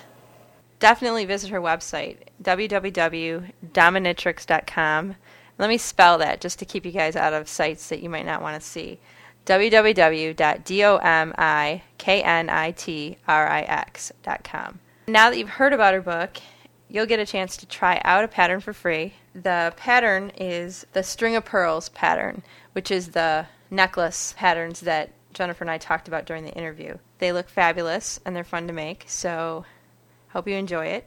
I've been given permission to publish it for about 60 days. If you haven't already, please uh, check out The DomiKNITrix Whip Your Knitting into Shape. It's a great book. If you don't have a copy yet, I'm very pleased to be giving away a copy donated by the publisher Northlight Books. Thank you, thank you to Northlight Books. Just post a comment on the blog at craftsanity.com. The deadline's Friday, May 25th. Copy your comment into an email. Send it to me. Just include your mailing address. We have Abby randomly select a winner from all the names. Congratulations to Erica in Michigan. Abby, my now three year old daughter, randomly selected you as the winner of Get Your Crochet On Hip Hats and Cool Caps and by Afya Ibomu, who I interviewed on the last episode of CraftSanity. Thanks to everyone who entered. The last thing I want to tell you is that I'm going to be having Amy Karol back on the show. I interviewed her on episode for episode 27 of the CraftSanity podcast. She's got a new book out. She is the fantastic blogging woman who writes the Angry Chicken blog and also sells her art through King Pod, then also runs the Tie One On Apron of the Month Club. She has this really great book that's coming out next month. Uh, it's going to be out in June. It's called Bend the Rules Sewing. It's the essential guide to a whole new way to sew. And I have an uncorrected proof with the black and white photos. And I have to say, even with the black and white photos, it looks fabulous. So I'm very excited to be talking to Amy about this book. Just want to give you guys an opportunity to send any questions along to me. I'm going to interview her on May 26th. I hope you have a great week, and I'll be back soon with another interview. If you want to hear about my big race, stick around for the after show. In the meantime, craft sanity, my friends. It works for me. Thanks for listening to the CraftSanity podcast with Jennifer Ackerman Haywood. Visit craftsanity.com for more information about today's guest and links to subscribing to the podcast. Want to support the show? Follow the link to vote for CraftSanity on Podcast Alley once a month. You can also make a donation or buy goods at the CraftSanity store. Have a suggestion for a future guest or have other feedback? Email Jennifer at craftsanity.com. Thanks again for listening to CraftSanity. I made it to the end of the 25K. My time was 2 hours, 11 minutes, and 20 seconds. I was pretty sick going into it. Uh, had a sinus flare up, trouble breathing out of my nose. so I had to uh, go out and get, I get, went to the health food store and got some, um, one of those neti pots that is like a nasal uh, saline. Uh, it looks like a little genie's going to fly out of it. It's a little lantern looking job. Oprah has endorsed this thing and said it worked. So, um, of course, when I heard that, I thought, okay, if it's good enough for Oprah, then I, I'm sure it's going to work for me. And uh, I'm a big fan of Oprah's, if I haven't mentioned that already. Anyway, uh, it was a pleasure to uh, have that work because I actually got to breathe. Uh, loaded my pocket with some cough drops, and away I went. The race was pretty cool uh, in the sense that um, there's so many people. There are thousands of people out there in Grand Rapids, Michigan on Saturday, May 12th, and um, I was so happy to be a part of the group. So happy to be running again because in January, for those of you who aren't aware of this, I uh, weighed 20 pounds heavier and uh, not in very good shape. I hadn't been running.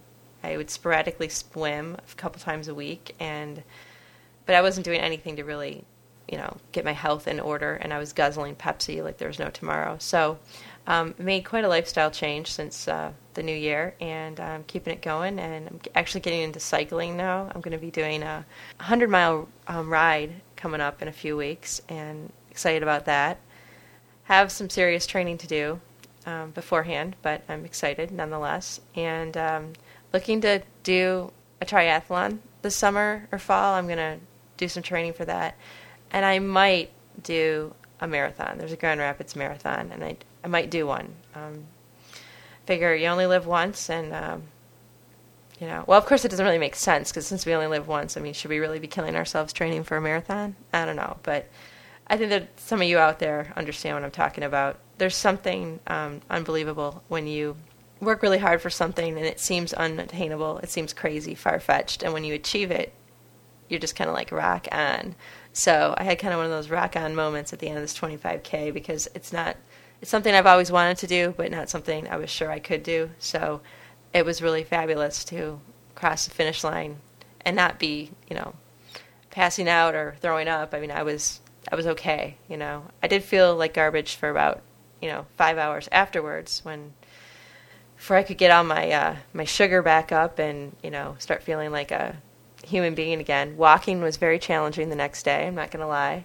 But um, would I do it again? Absolutely. I'll probably be there next year at the starting line, God willing, and uh, hopefully I'll go a little faster. So, anyway, that's the story of uh, the 25K. And, uh, you know, it was number 55 on my things to do before I die list, and uh, glad to cross that one off and uh, move on to some other goals. So, okay, that's the scoop.